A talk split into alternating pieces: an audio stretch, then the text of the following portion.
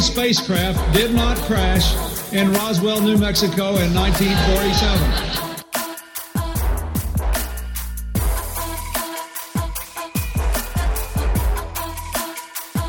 You know flat earthers, I guarantee it.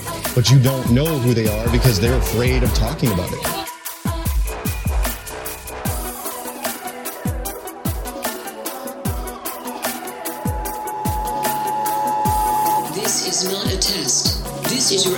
Emergency broadcast system.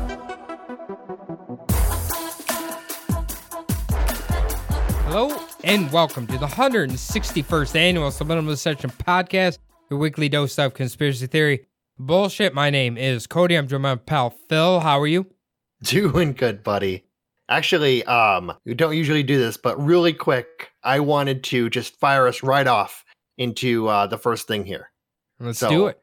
Like I said a couple of months ago, if anyone sends us a five star written review that's funny, you know, you can make fun of us, whatever you want, we would actually read it. And we actually got a five star funny written one that made fun of us. So, as promised, I will be reading it.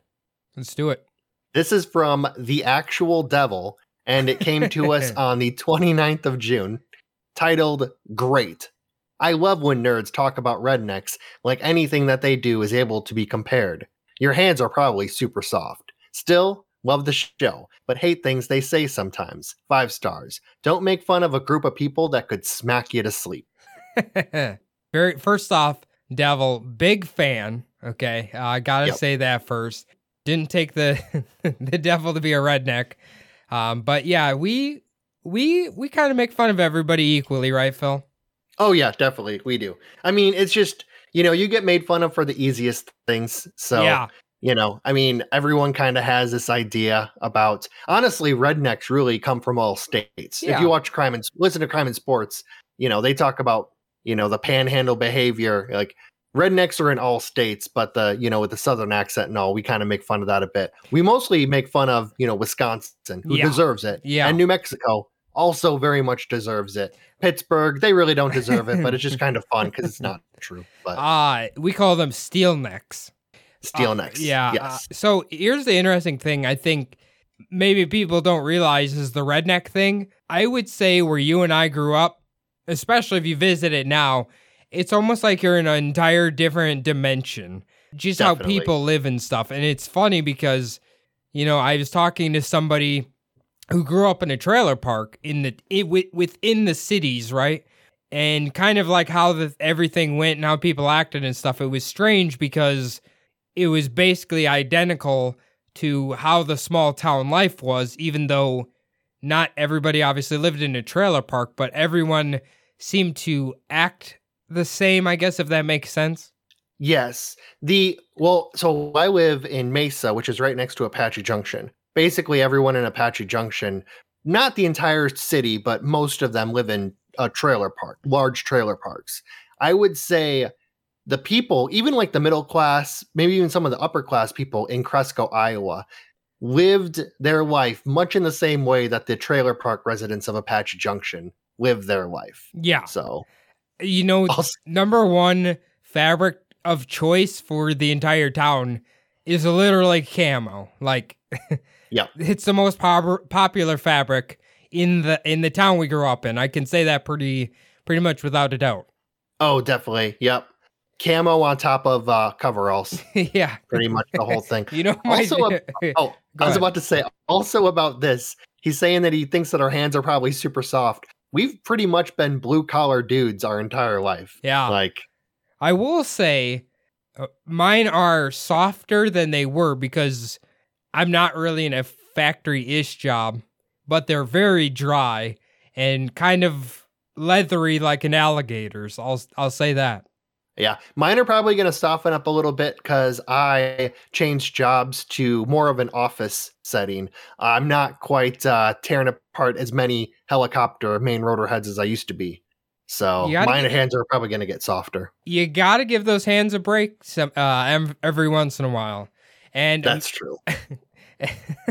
I never mind. Um, things. thi- I was gonna make a joke about men with overly soft hands, but anyway. So speaking of not soft, Phil, I want to. this is going back to our childhood again. For some reason, the I have now started watching the old WrestleManias as my before bed show, Yep. and you forget how fucking ridiculous it is. Oh, definitely. Yeah. I was some of the shit that goes on. I'm like laughing.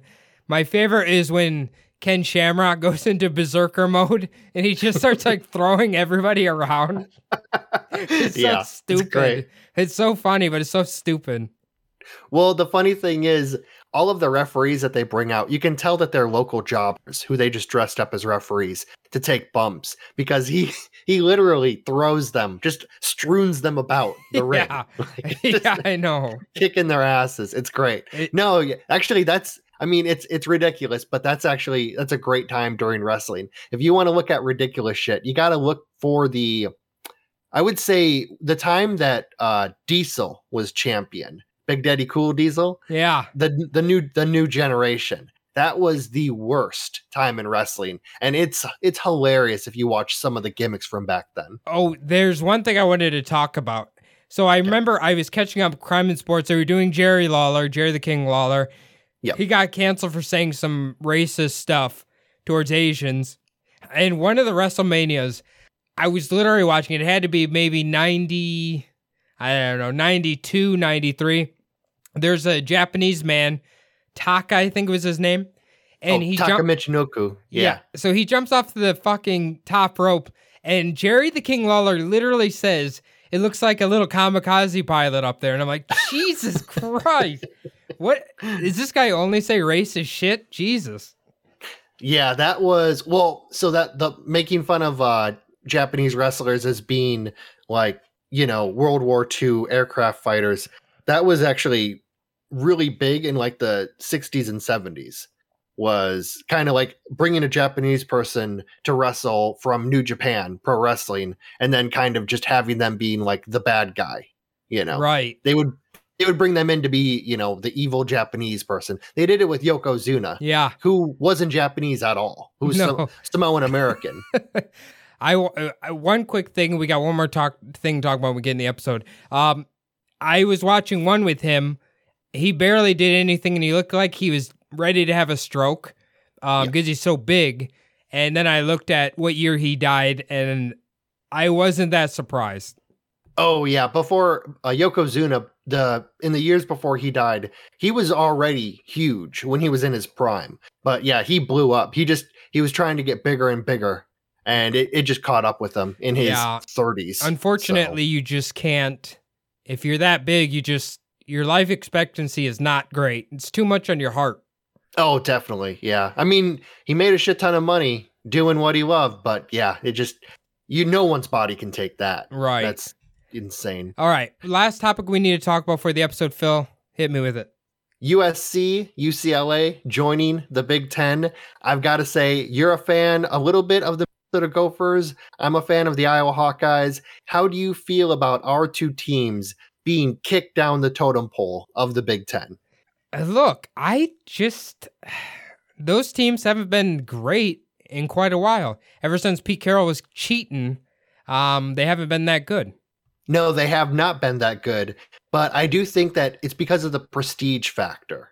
So, though Nebraska came in, they had all of this, you know, full head of steam coming in, huge prestige, blue blood team, and they haven't been good in 10 years. Yeah. And Iowa and Minnesota pretty much have just trampled them for the past eight or nine years. So who knows? It could be something like that. But I do think USC, they have a brand new head coach. They've actually picked up a shit ton of new recruits. So they might be really good by the time they get to the Big Ten in two years. I mean, they might as well just go to fucking two conferences at this point and just call it a day.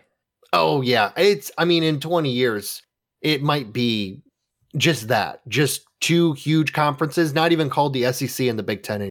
But who knows? I mean, honestly, I was talking to somebody today. We were kind of joking that it's more interesting off the field right now than it is on the field Yeah. to watch yeah, watch the games. All of this conference re- realignment, it's kind of like reality television. So you don't know what's going to happen next. So what is it actually now? The Big 18, It's yeah, it's gonna they're gonna rename themselves the Big Thirty Two. Big 32. There you go.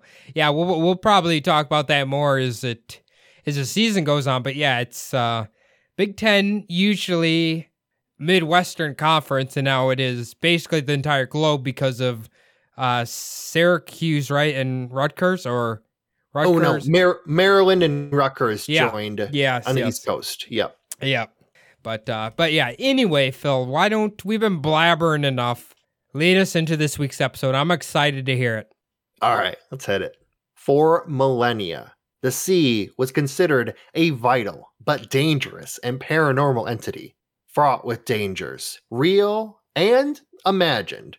Merchants, explorers, naval vessels alike had serious respect for the vast waters that made up the world's oceans and sea, carefully navigating, mostly through the well traveled sea lanes, with the darkness finally lifting after advances in technologies birthed from the 20th century's world wars, like radar, sonar, and eventually aircraft and satellite aided cartography.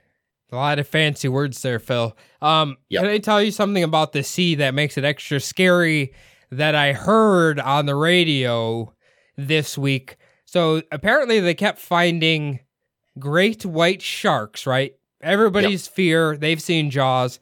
Well, they were dead and their fucking livers were missing. And in some of them, their hearts were missing too. What do you Must- think? What? Go ahead. I was going to say it must be the goddamn giant squids coming No- for their revenge.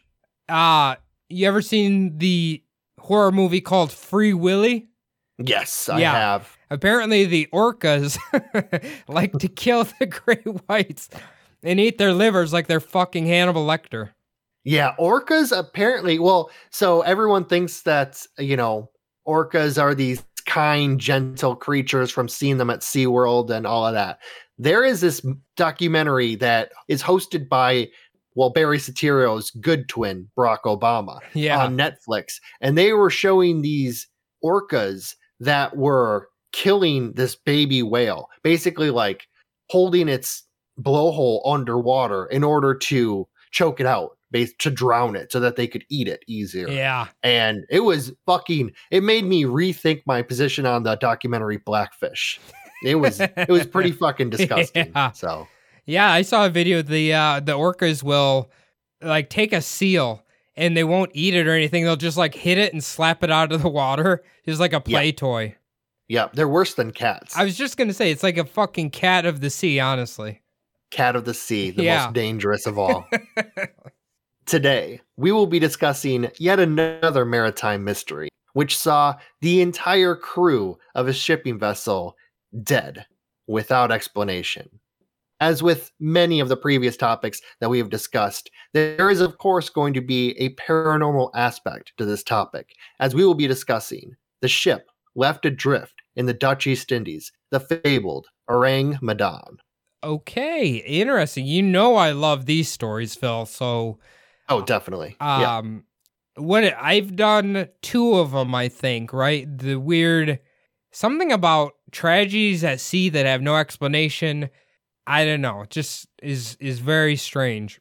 Oh yeah, I think it's just the unknown and just the fact that an entire ship full of people can just be, you know, either disappear or just be found dead adrift on a ship.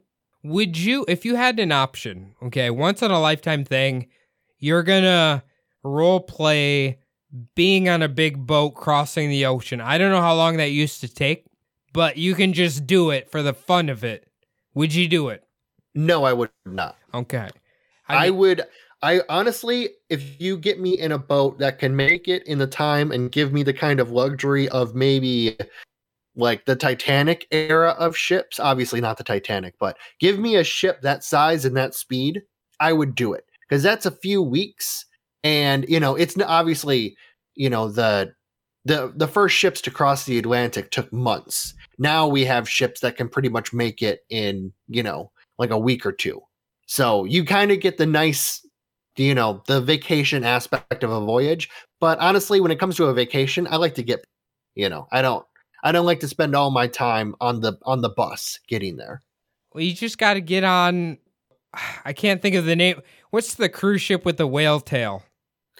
Oh, it's not one of fucking like carnivals. Is Yeah, it? okay. Those disease factories. Well, I was just gonna say Carnival Cruise number one place to get syphilis in international waters. I mean, how are you going to say no to that? Definitely. Fucking typhus still lives on those fucking ships. That's disgusting. Those things are fucking horrible. It's it's honestly not even a comedian's joke anymore. It's so fucking well known. yeah. You'd almost rather get COVID on there than one of the many other super deadly diseases. Yeah, if I found out I was a I was on a carnival cruise ship and I got COVID, that would be like, oh, thank God, it could have been fucking AIDS. Yeah. Jesus. Like I mentioned in the introduction, the mysteries of the sea were mostly laid to rest in the time that our story actually takes place. This was the immediate aftermath of World War II, when the massive naval ships, perfected by total war at sea, had conquered the world's oceans, with the idea of sea monsters and ocean gods long in the rearview mirror. Not even pirates were really even considered a danger to sea travel and sea trade any longer, with the massive navies of the Allied and Axis forces driving out any scurvy sea rats that may have remained. Okay, so this, I thought this was going to be a lot older. Yeah, you wouldn't expect, I mean, I guess, too much mystery on the ocean. Not like before, anyway. You know what I mean? So this actually, I'm going to mention it in a little bit. This actually, funny enough, kind of takes place during the UFO scare that involved Roswell and uh, many Oh. other, you know, massive UFO sightings around the world. so Okay, ha- very takes place cool. that same year. I wanted to throw in one more fun fact here um, about the Dutch, right? Yeah. So I've been watching the show and they kind of like eat foods from around the world.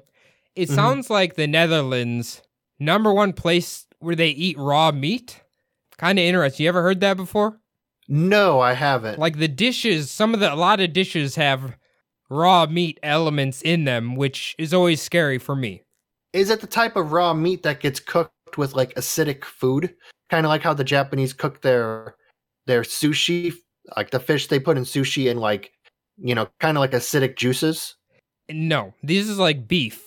Oh, Um, this is like raw, raw. Oh, yeah, okay. yeah. Gotcha. Oofda. Okay. yeah, like beef tartare. Like, yeah, I, I it's If- not, not for everybody, but uh, didn't your dad eat raw meat sandwiches? Yeah, he was more of the uh, moldy hot dog underneath the Mm, stove for four months type of uh, an eater for meat. But no, not as much like raw meat, really. But Okay. I imagine he would probably try it. Apparently, big in Wisconsin, they call them cannibal sandwiches. It's just ground beef on a uh, piece of bread. Yeah, well, I mean that's not the only types of cannibals there are in Wisconsin. Yeah, so, that's- you know, up in the woods, up in the woods up there. Yeah, that's how Ed Gein and uh, Jeffrey Dahmer got started. They by eating cannibal sandwiches in in Wisconsin. Definitely. If you are traveling in Wisconsin and all of a sudden the roads turn to gravel and have French names, turn right back the fuck around and get out of there because you are you're fucking in it. Yeah. Right then. Yeah. Definitely. Now, just like any good paranormal tale, there are many, many different accounts of the legend of the Orang Medan, which took place sometime between June 1947 and February 1948, with several ships traveling through the Straits of Malacca. They would actually pick up a strange distress call, broken up into two parts. These two parts were actually separated by indecipherable Morse code. Now, this is the acceptable account of the final transmission. All officers, including the captain, are dead, lying in chart room and bridge, possibly whole crew dead. And then this was where the Morse code came in, and the ending was I die. Huh. I like the ending and a little cherry on top there. Um Yep. At first I thought you were going to, you know, go like like do that yourself, but uh Oh, uh, no. like those little shits on fucking Stranger Things. Um yeah, very ominous. I I think that might be an understatement, but uh it's just weird. He just puts I die. Like was Yeah, he just already said di- that, he just said that into the radio at the end after trying to put out a message in Morse code, failing miserably. He just says, I die. And then end of transmission. Nothing else after. Okay. I mean, it's just Was he already dying? Was he about to die? Did he know he was gonna like what? You know what I mean? Or was he already dead?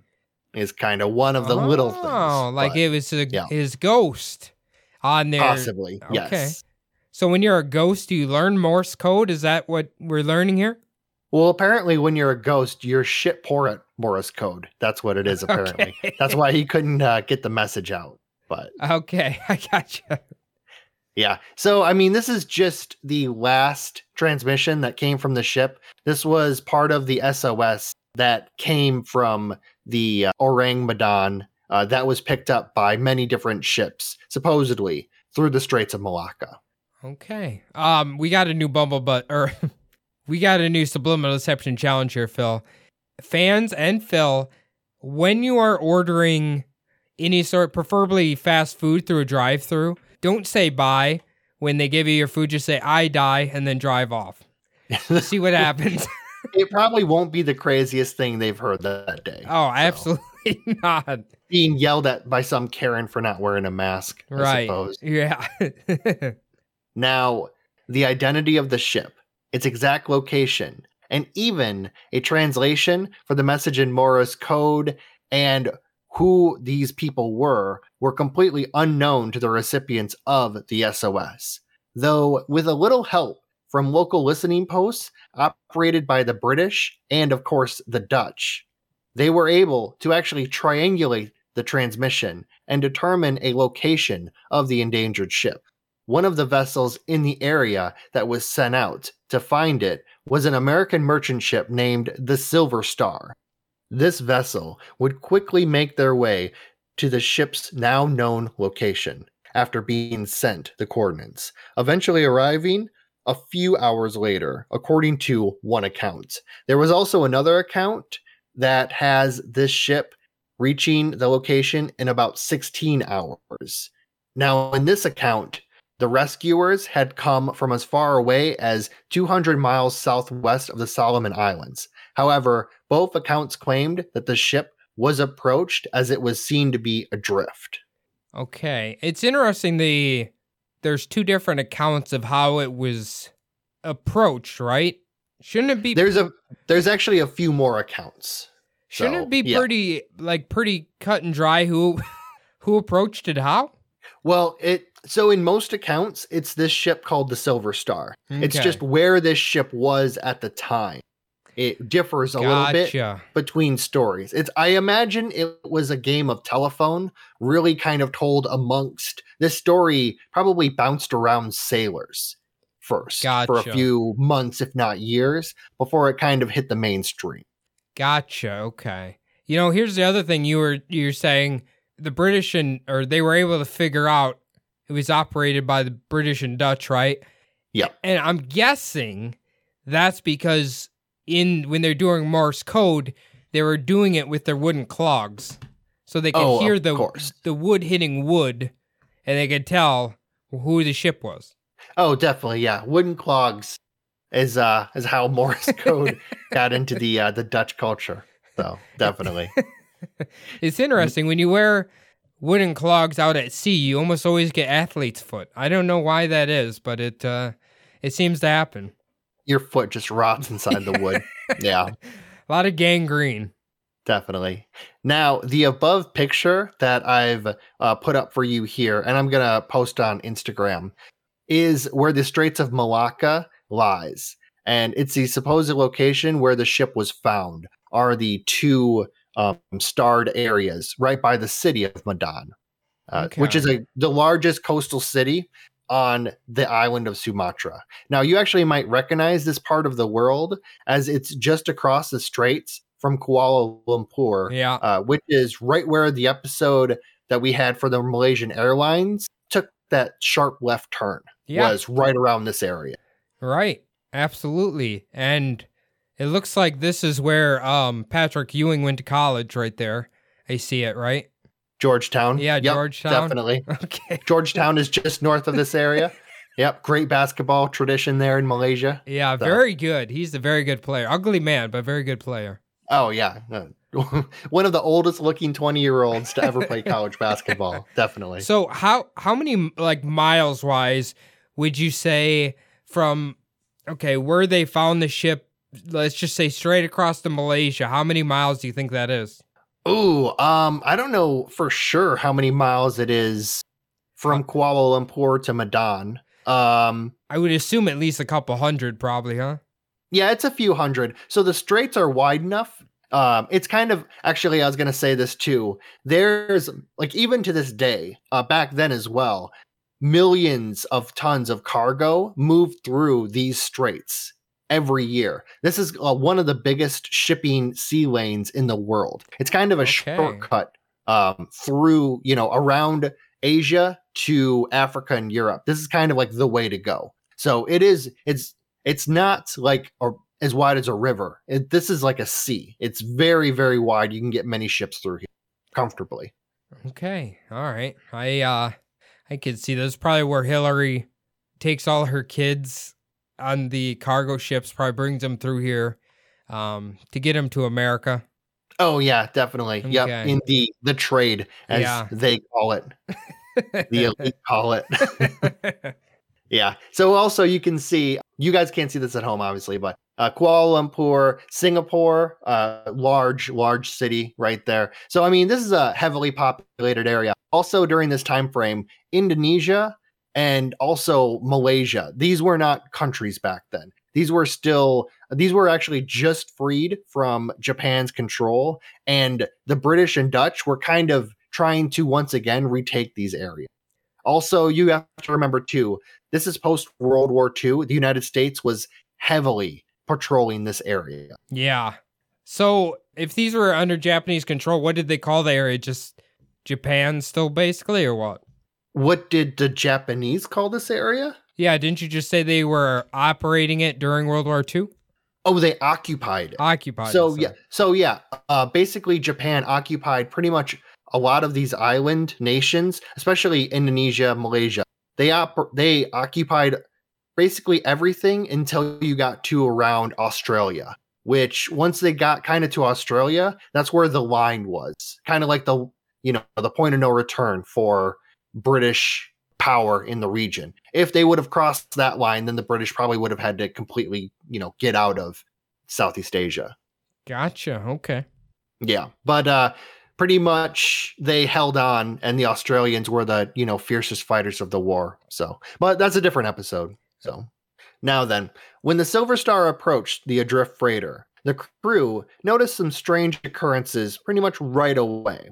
Not only was the ship eerily quiet, but also it seemed that the area around the ship had a slight chill in the air. This was in contrary to the air temperature outside. At the time, it was said to be over 100 degrees in the area, though the temperature of the area would pale in comparison to the strangeness on board the Orang Medan.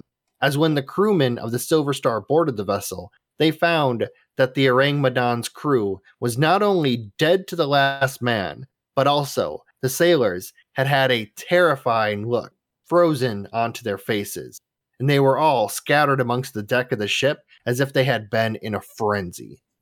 So are we talking like almost, you know, like in the ring when someone dies from uh Samara coming out of the TV, they're frozen dead with like scared looks on their faces. That's how they're describing them. Yes. Basically, they had like a terrified look on their face.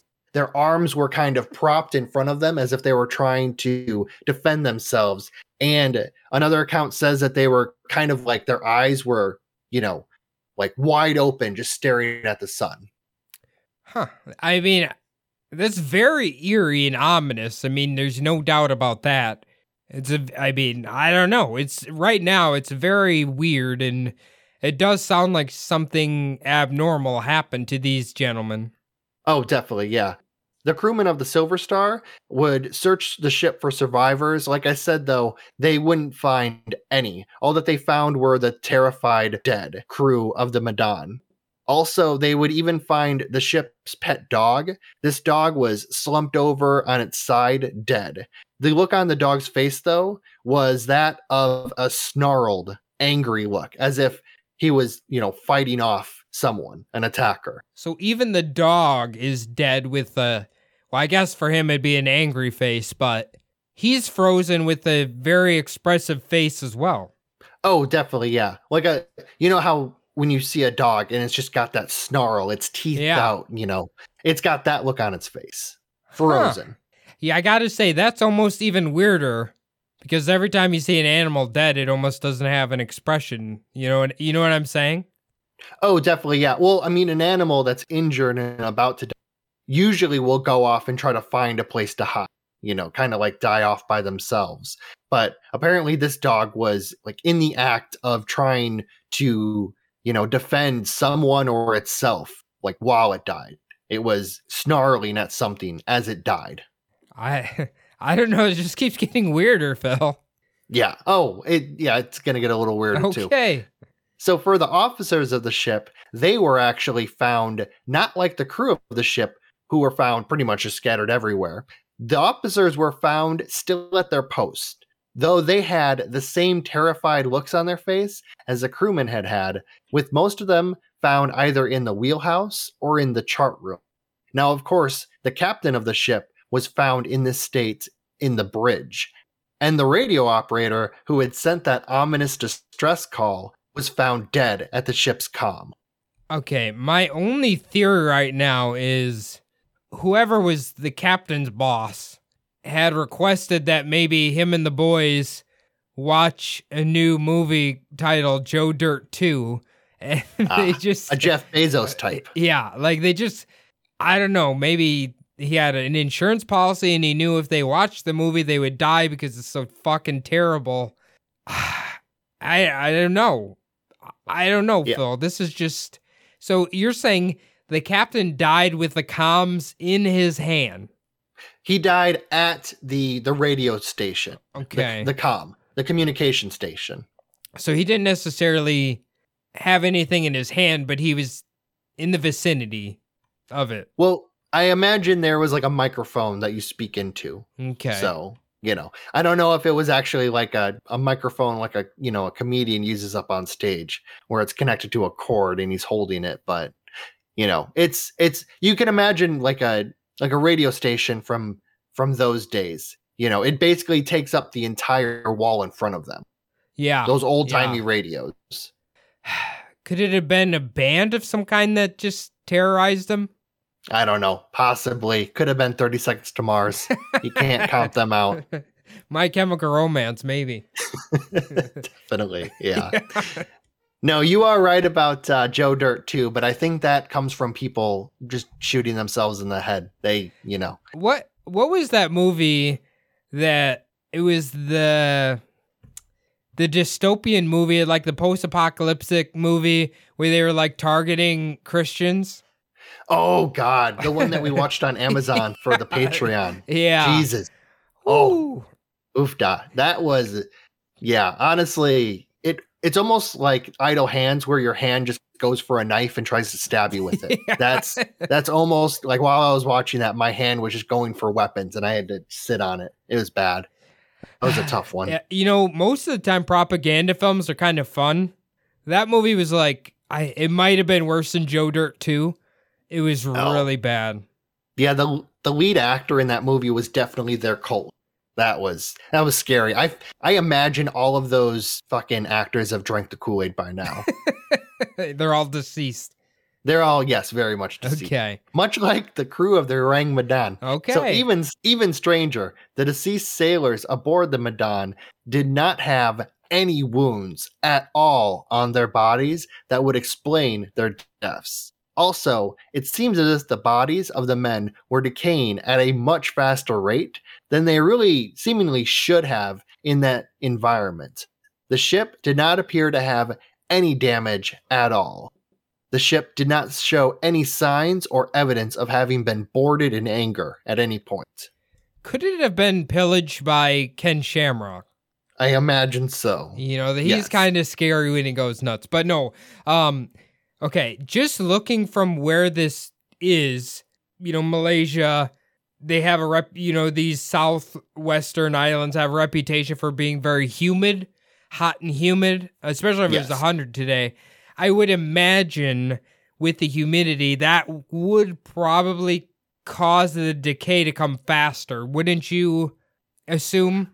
Oh yeah, that's one of the things that I was thinking. So they really didn't know how long a lot of these bodies had been decaying on board this ship. So really, I mean, it depends on if you take the account of it took three hours to get there, or if you take the account of it took over 14 hours to get there. Really, who knows how many of those bodies had been lying on deck, like before the radio operator actually called for help. So And here's the other thing. Obviously, their forensic knowledge is not nearly as good as it is now. I mean, if you die now, they can basically tell your whole fucking life story. Like they can Oh, tell yeah. when you died, when the last time you jerked off was, when the last time you took a dump was. Like it's just it's insane the amount of information they can find out about you after you're dead.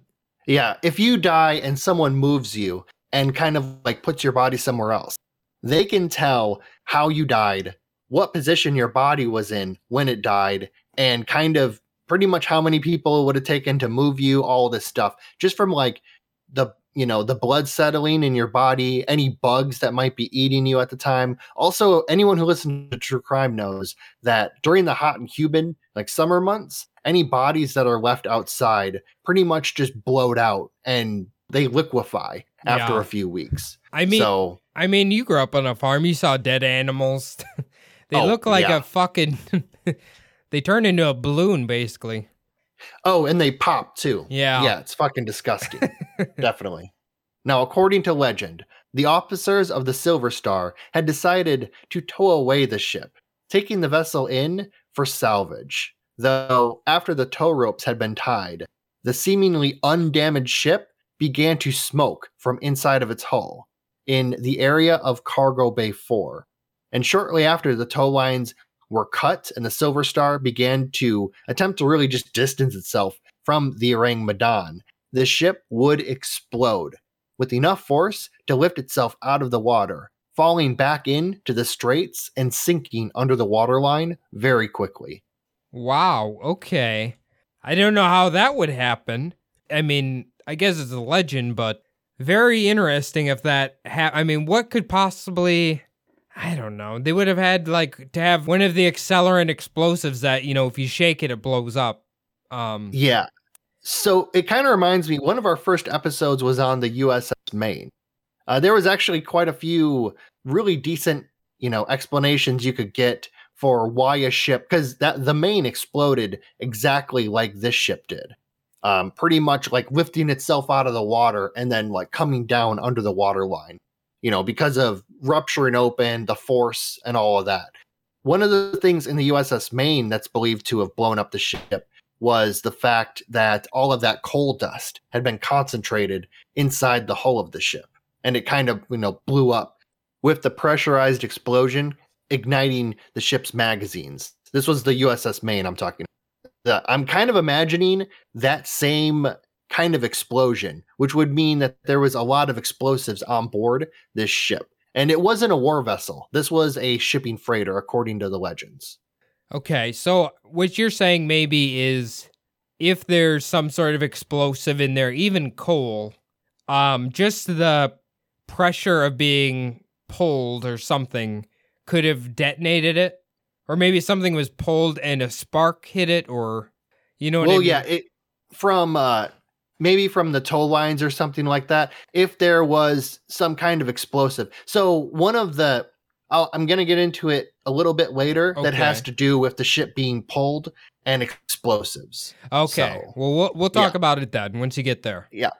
Now, this story, as I mentioned at the beginning of this episode, has many, many different tellings from supposed eyewitnesses, with many of the accounts actually being contrary to the others.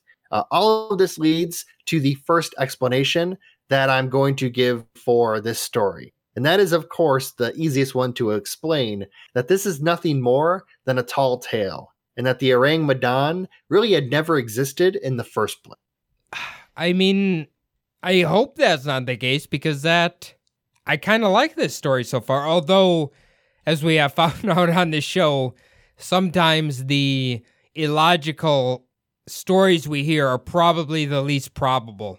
Yes, definitely. Well, that's kind of why I like to go for the most probable telling of it first, and then get into the the fantastic Right. You know, tellings of it. I But yeah, I mean, it's really before I go any further, this one is kind of uh there more people are on the side that the ship never existed than are on the side of the story is true in some form or fashion Okay. true. I mean, I guess how the story's laid out, it's fun. There's a lot of mystery to it. It's got like all the check marks to just a good fucking lore or good fucking legend. So oh un- yeah, it'd make a great movie. so unfortunately, you're probably right. it probably never happened. Yeah, when I when I tell the rest of the story too, you kind of you kind of get the feeling that, you know, certain other things were built onto the legends as you go on. Gotcha. Kind of, you know, years and years later the legend so Uh, okay. I mean, maybe if the Silver Star was made up, that would have been fine, but uh, I can't. I don't know. Let's hear it. Now, this first explanation, like I mentioned, is the easiest and kind of the most obvious, as there really wasn't any evidence of a ship named the Orang Medan with any shipping companies, uh, with with Lloyd's. No ship like that was actually registered. Also, the Silver Star, at the time of the rescue, was actually in operation under a different company, being named the Santa Juana at the time, having not yet been purchased by the Grace Line Shipping Company. They actually were the ones who had changed its name. Also, reports about the Dutch ghost ship varied wildly, with different accounts surfacing years after the time of the supposed incident. And strange enough, search efforts were never made for the wreckage of the Medan after the sinking. Also, an explanation for the explosion really was never sought either. Yeah, I suppose if they knew exactly where it sunk, they would probably go ahead and, you know, look for it. Oh, definitely. I mean, back then, who knows what kind of abilities they had to salvage a ship like that. But it's not like it sank out in the open ocean. No. It did sink in the straits, which are much shallower. you know what I've been thinking this whole time? The Silver Star is a really weird name for a, ship to me. Like when you see the Silver Star, I'm thinking of like maybe the third best strip club in a town or something. Like that's usually called the Silver Star, not a fuck a ship here, right? Am I the only one who's feeling that way? Yeah, Silver Star, I mean, it's kind of an easy name for a ship. You know, uh, just at the time too, there were ton. Yeah, at the time too, there were a ton of silver stars that were given out during the military. It's kind of back then. You would get a silver star. It'd be kind of as famous as getting like a Purple Heart now. You know, you get it for Oh. meritorious, you know, actions during war. Okay. So- So. like if you're in the Navy, you've made it all around the world and you didn't get chlamydia, you'll get a silver star. I mean, maybe you know, if you banged a lot of chicks and didn't get chlamydia, maybe you, would Hey, you know, you know what? We know the reputation of sailors, Phil. So um there are just like uh the show Family Guy. There's just little quagmires in every single country. yeah. The le- also you mentioned you mentioned the name silver star being kind of weird so the name orang medan is also really kind of weird in regards to the story. I mentioned that the ship actually was found just outside the city of medan off the island of sumatra. Uh, orang medan translates to the man of medan or the medan man. So basically you have a ship that's named after the city that it was found right next to. So it's almost like this ship really wasn't ever out at sea. It's it's kind of one of those deals where it's almost like a device for a story, if you know what I mean. yeah, kind of. So orang you're saying means like man? Yes. Man of Medan. Okay. And Medan is a city.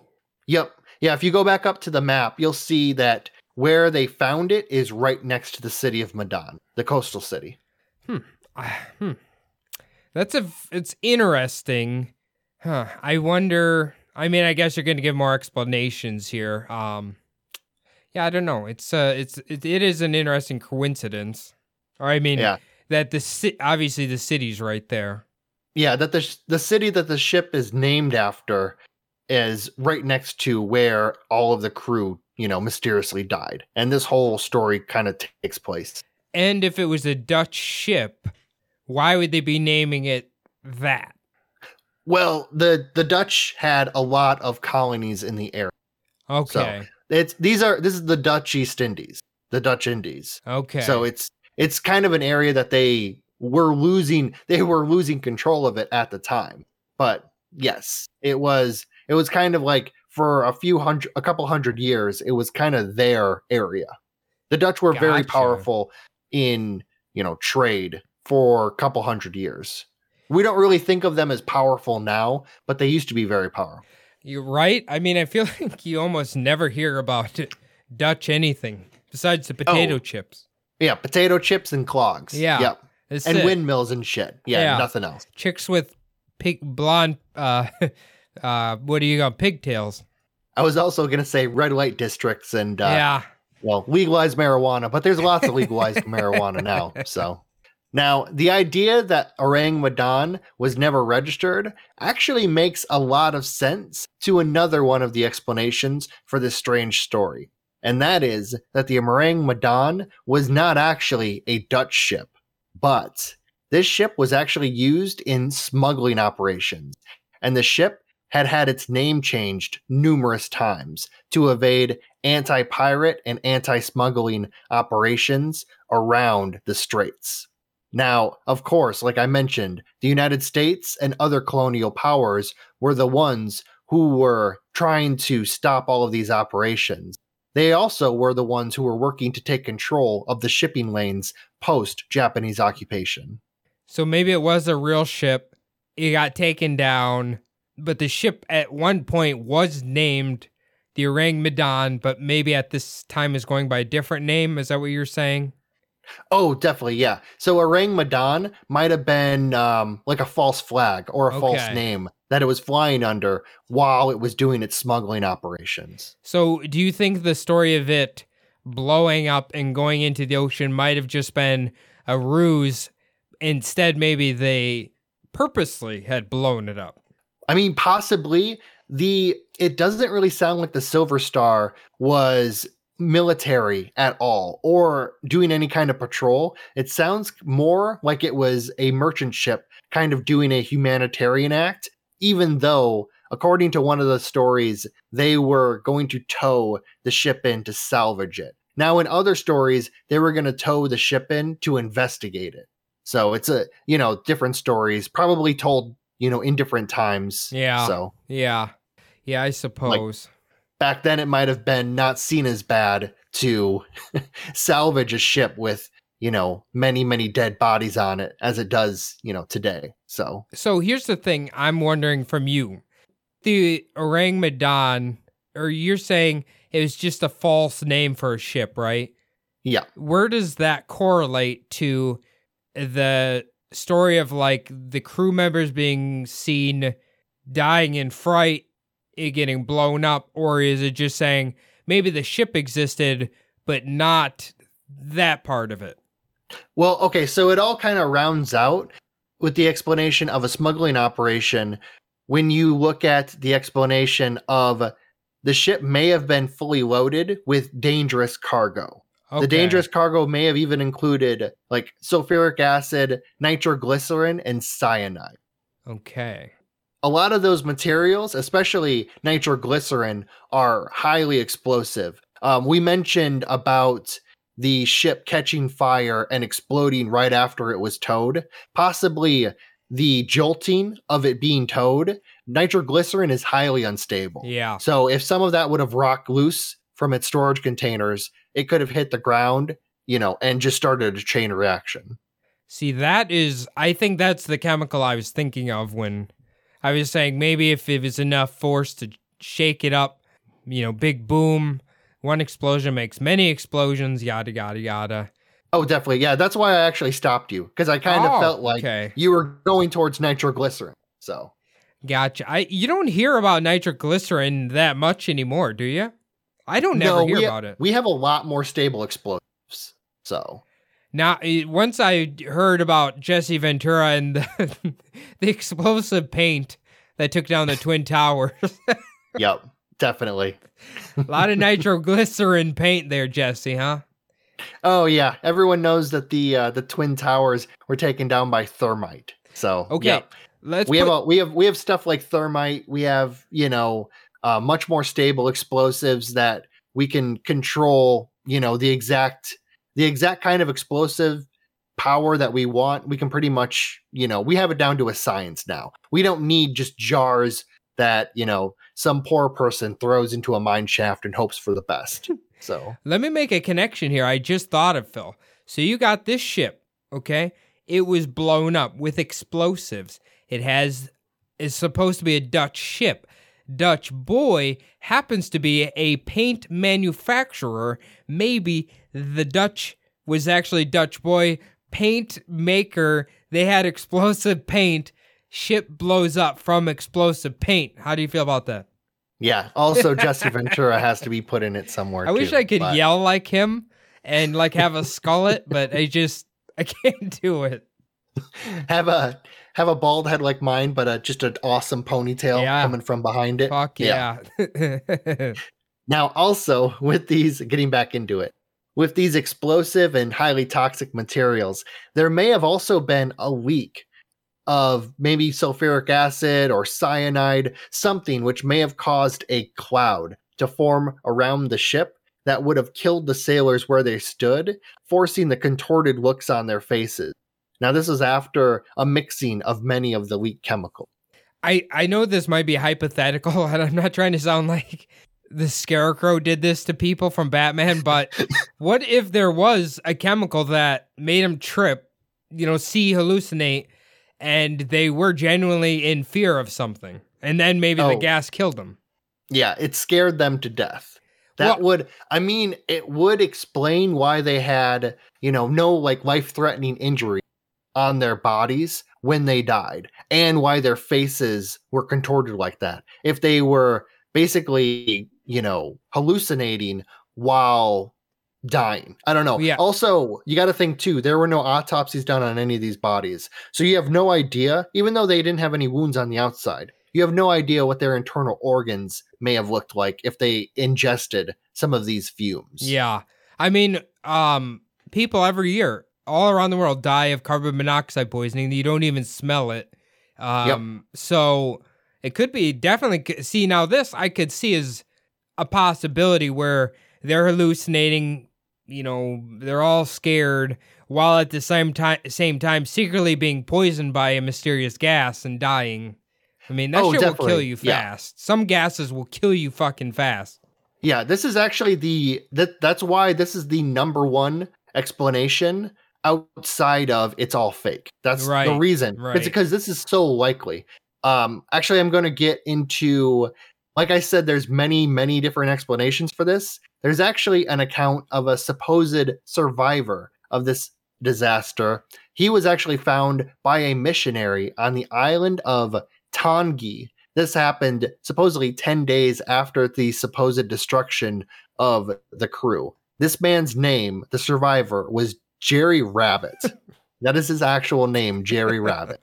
He had actually claimed to be the ship's second officer. He also claimed to the priest that he had drifted to this island on a life raft with six men who actually died on the trip, meaning that he had to share a boat with six corpses the entire way. Probably eating them. Uh I mean maybe, you know, if he got hungry, hopefully hope hopefully he held out, but Jerry Rabbit had actually told the missionary that the ship he was on, the Orang Medan, had picked up a lot of toxic cargo while at the ports of Shanghai and other Chinese coastal cities. And they were actually on their way to Costa Rica when his fellow sailors actually began falling ill and dying, many of them from heart attacks and strokes. Now, seeing his fellow crewmates dying off all around him, Rabbit was actually forced to flee the ship in the middle of the night with six of his crewmate friends. Though the other six crewmates, like I mentioned, would all pass away during the exodus, This would make Rabbit the sole survivor, or supposed survivor, I should say, and the main teller of the story of how much toxic chemicals and explosive materials they had on the ship. He claims that they had thousands of pounds of explosives and other toxic materials in the ship's holds when the disaster struck. Okay, that's quite a bit. I now well, I think it's interesting from this account that the missionary failed to mention or didn't think it was weird that Jerry Rabbit was animated while everybody else around him was not animated. Definitely, yeah. it's literally the prequel to Who Framed Roger Rabbit here, um, including the toxic chemicals, which, spoiler alert, uh, the toxic chemicals are killing the animated characters in the movie. Uh, but yeah, I don't know. It's, I guess it's possible. yeah, I don't know. It's, I, I don't know. How do you feel about this one? Yeah, I can just imagine the monsters coming into frame while the Jesuit priest is talking to him. Uh, the guys but, from yeah, Space it- Jam just come in and dunk on. him. yep. there you go. Yeah, it's. I mean, also to the Jesuit priest never mentions trying to fuck this poor, you know, man Jerry Rabbit, which you know, a lonely priest on an island. I imagine he would try doing. Yeah. uh, well, he. It's funny speaking about missionaries and and people like this. I was literally joking with people. I said, "Is ring doorbells the Church of you know Church of Latter Day Saints or Jehovah's Witness worst enemies? Because when they come to your door, dude, you can just hit that little camera and be like, "Hey, get the fuck out of here." You don't even got to look at them. Yep, you don't even have to fucking peek your eyes out the blinds anymore. They have no idea. You could be home, you could be on the fucking shitter, you could be at work. You just tell them to get lost. Yeah. So, I yep. goddamn. Uh, anyway, uh, continue on, Phil. Now, conveniently, possibly, Mm. or, you know, tragically, Jerry Rabbit would supposedly die a couple of days after his rescue. This was due to exposure that he experienced both on the ship and in the life raft while he was, you know, fleeing for his life. This would leave only the priest to tell Jerry Rabbit's grand tale.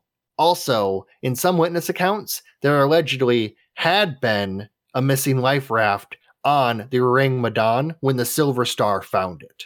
So, I mean, according to some of the legends, it kind of correlates the missing life raft to Jerry Rabbit. But in a few of the other accounts that I read, there was no mention of a missing life raft.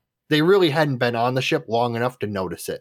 I really felt like reading it. Well, here's the thing, Phil. As we know, priests can be known to, you know, be tell a little. What do they call it? Flights of fancy. Um, you know, they've been known to to tell, uh, you know, some mystical stories sometimes. Um, Charlatans, otherwise known. Yeah. Uh yeah, I don't know. I guess if if Jerry Rabbit's story is to be believed, it wouldn't be out of the realm of possibility that eventually the exposure to the chemicals would kill him. You know, it's pretty probably pretty rare. Usually he'd like have to develop cancer or something, not just not die immediately. Do you know what I'm saying? It's almost it almost seems like you die immediately or you have a terminal illness later in life. Like there's not a lot of in between. Yeah, definitely. I mean, there's a lot of conveniences in this story. Yeah. Of uh yeah, I mean that's kind of kind of why I put number 1 as it it's probably all bullshit. It's just it's so convenient. Like the ship blowing itself up right after they try to tow it away. So convenient. You know, it's right. no no survivors at all. It's very convenient. So, Right. It's one of those. Every anytime I hear about a tragedy and they have no idea what happened, no survivors, no clue. It's always like, oh, and there were no survivors. And uh, you know, all the evidence burned up. Of course it did. You know, it happens Right. every time. Right.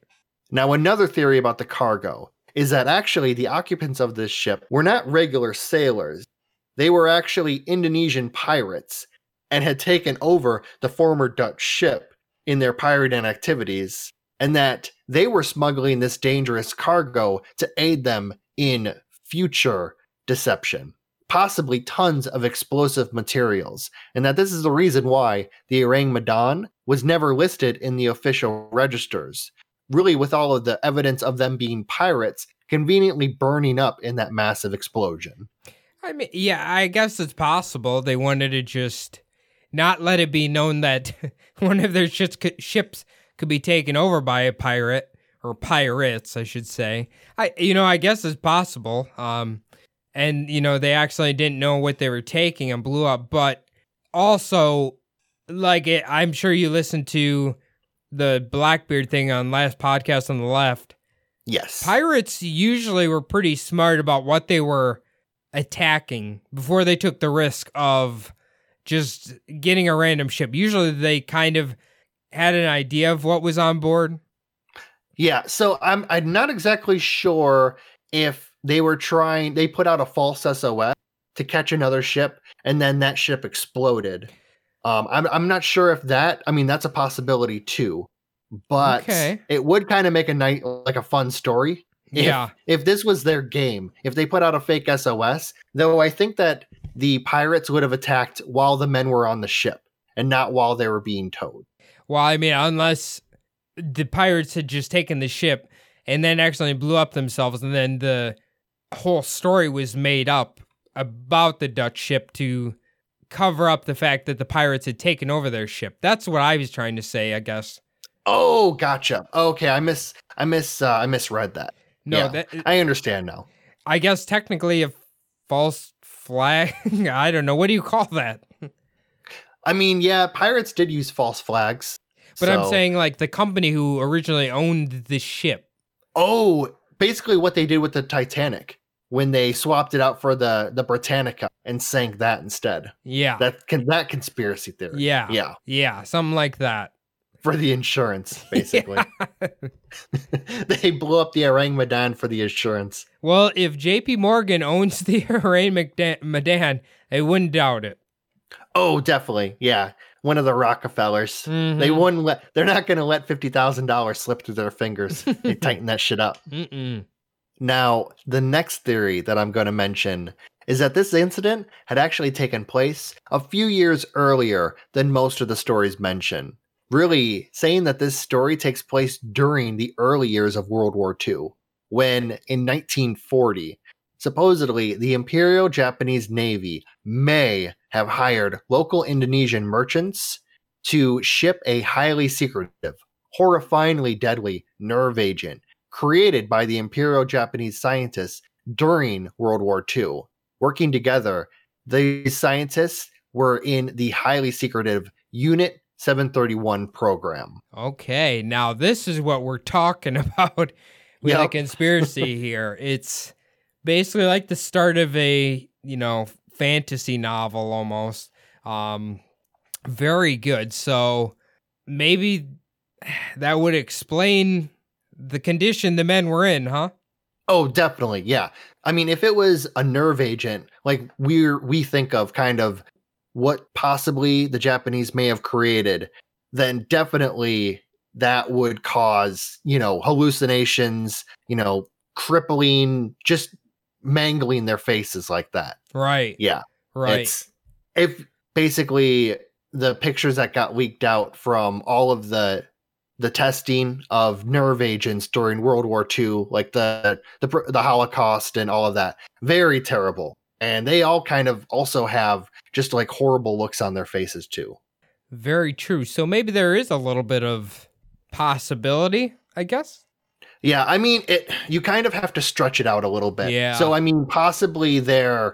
I mean, you could also make up a story, I guess, where maybe the nerve agent was being smuggled out of Japan after World War II. Um, that could also that would line it up with 1947, but I don't know exactly why the ship would blow up right after the you know the dead crewmen were found and the ship was about to be towed possibly but i mean maybe there was other things inside the ship that started on fire or possibly you know double agents maybe starting on fire or something Yeah. but i mean it does kind of make sense for why all of the sailors were found in the condition that they you know have been found in Right. Yeah, I don't know. I guess yeah, it is kind of a tough one to believe. I mean, is okay, do you know are, are nerve agents in like strictly a gas form Do they are they liquid and then been turned into gas or do you know what I'm saying? Oh, gotcha. I believe it's mostly like a it turns into a vapor. Kind of like a cloud that settles and gets onto everything. So whenever we did any kind of exercises in the military where we were trying to um called it like like mop exercises, uh like mop 1, mop 2, basically different levels of like having gas masks and gloves and, you know, boots and coveralls on. Basically, you're going out there, you put out little pieces of tape on equipment and items to see if that nerve agent or if, you know, what kind of agents are out in the air because it's all settling on vehicles and shit like that, which is why pretty much the first level is called suits and boots. So you don't get it on your boots. Huh, interesting. I didn't wasn't aware of that. Um so if they were exposed to a nerve agent, what do you think from exposure to death? Is it like like fast? Well, it depends on the the agent really, but I mean, the kind of stuff that we're talking about here, it probably would be quick. Like if Yeah. um they talked about there was a sarin attack a few Mm, years ago in Syria, and I'm pretty sure that was pretty quick.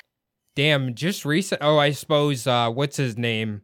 Didn't he do it to his citizens, the leader?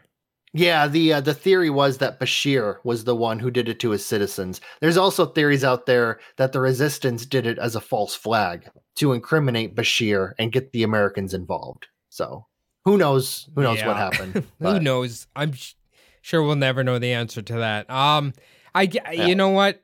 Let's just say 731, pretty fucked up to say to to uh, put it mildly. If they made a nerve agent, probably would be quite effective. you know what I mean? Yeah. So Oh, definitely. And it's a World War II program from the Axis power that doesn't get talked about like the Nazis programs get talked about. Really, a lot of people don't know about. It. It's pretty strange. I hadn't actually heard about it until Creep It Real Girls were talking about it. So yeah, yeah. It's uh, we'll have to cover it one day. A lot of, lot of torture. We'll say say that. Oh, yeah. It's a multi-part episode, Oh, definitely. for sure, for Uh, sure. So with this, it actually kind of makes it harder to believe that the British and the Americans took part in the rescue. Um, this is because really the Japanese by this time had pushed out a lot of British and Americans out of the area. Also, the radio technology pre World War II was not quite as advanced as it was post World War II. Okay. Obviously, you know, the bigger the war, the better the technology gets. So, Okay. Yeah, I suppose that does make sense. We Yeah, did- why would have- they help? We did have radios, but I mean, they did get slightly better after. Yeah, but you're right. Why would the British or Americans help them? Unless they Yeah. were or even why would they be in the area if it was 1940? Yeah, I'm I'm thinking more of them just kind of like strolling around the area in 1940. You know, I mean, Pearl Harbor. Really, they were on 1940. You were just coming up on Pearl, so we weren't really at war yet. But the British were kind of, you know, it was they were on the brink of war. Let's say. Yeah. Yeah, that's true. we have to finish off this story going into the paranormal with theories like this ship may have been attacked by UFOs, which is how the sailors were killed, you know, without any external injuries on their body. Also, how there wasn't any damage done to the ship. Also, another fun one is the theory that it could possibly have been the ghosts of long deceased pirates, which had boarded and attacked the crew. As a result, this crew would find their demise by being scared to death by the ghost pirates. Well, a- as I mentioned earlier, literally the ring, the girl Samara, Yep. comes through, scares the shit out of you. You're dead with the terrified look on your face. It's literally that. Uh, I would say these are probably very unlikely, although maybe the funnest ones. Uh, the ghost one literally reminds me of Pirates of the Caribbean, but um, It's actually in uh, one of the one of the articles that I was reading. They did talk about the Black Pearl, yeah, basically, kind of like the legendary ship piloted by or crewed by you know ghost pirate. So, yeah, very true. Now, of course, these last explanations have even less proof than really the entire story has, which kind of is minimal, which is sad if you look at it. Though, with a story like this, you really can't count any explanation out. And we must also remember during this time, Barry Satiro was flying around in his magical time ship, planting the seeds for the Chinese Communist Revolution and, of course, the Vietnamese Civil War. and he would also have been out there just to sharpen his fangs against these this fabled freighter, the Orang Medan, and its crew of damn souls. You know what? Maybe he's just passing by in his flying ship. He threw his Marlboro Light cigarette out, caught the ship on fire, blew it up. Maybe that's what it is. I don't know. Um, Definitely. Also, he lived in Indonesia when he was young. So See? yeah, there's a maybe it was Yeah. him. yeah, yeah, there's a connection there. Yep. so I'm guessing you're leaning towards the whole story's just not even real at all.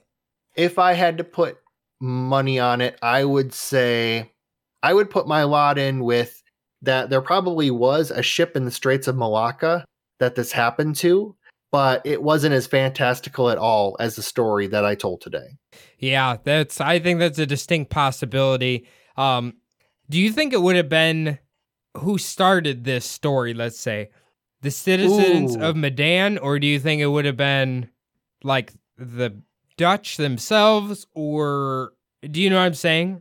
I'm guessing it probably would have been passed along in the ports in this area.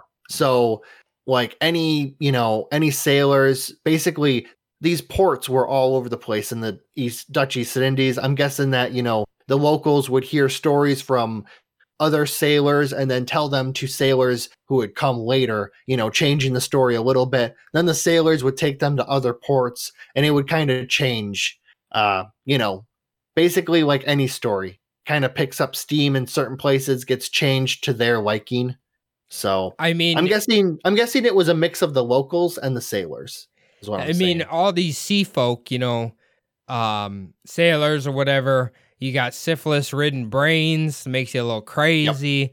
Maybe you started making up some stories that were rooted in reality. You know, it's entirely possible. Um, but I do love this story. I think it is awesome. It's a fantastic story that has just enough. It's not too out there where it couldn't be possible. It is somewhat grounded in reality. It just has a few plot holes. Oh, definitely. Yeah. And it's just the thing that I the thing I like most about it is kind of you know obviously the how the how the crew were found and kind of like it could be anything sort of situation. What I don't like is how many different accounts of it there are that all kind of claim to be like the official account. I really don't I really don't like that situation. So it was really between this story and a story of a ship where the crew was sailing in the Northwest Passage above Canada, and they actually came out, and the crew of the ship were frozen solid. So I kind of I picked this one over that one. I actually might do that one later on though. Okay. Uh, Yeah. I mean, that one sounds fantastic as well. Phil, if they want to know how to reach us and tell us if they think this story's real or not, where can they uh, where can they do that? Well, they can hit us up on our email, subliminaldpodcast at gmail.com. It's great hearing from everybody. We've gotten quite a few messages in the past couple weeks. So thank you for that. Also, lots of messages coming in this uh, 4th of July weekend. Sorry if I didn't get back to all of you. I'll try to get back to you at least by this weekend on our Instagram, Subliminal Deception Podcast on IG. Thank you for all of the, you know, the episode ideas, all the support, all the love. It's great. Cody and I also have our own Instagram accounts. Mine is SDPodPhil. Cody, you got one? Yeah, you can follow me on Instagram uh, at Cody's Above. Send me a message, whatever. Uh, the last thing we need you guys to do, and as Phil alluded to earlier in the episode, if you leave us a funny message, a funny five star message, we will read it at the beginning of the show, just like we did um, for Mr. Satan there. You can do that on iTunes. Just type something funny, leave the show a five star review. We greatly appreciate it. It greatly helps us you know, expand our numbers here. And if you are a Spotify user, it's even simpler. You just hit the five star, hit submit. You can't even physically type anything. So, thank you to everybody who's done that as well. Phil, excellent episode. I, you know, I love the mysterious boats, and Yep. We'll be back next week. Thanks, guys.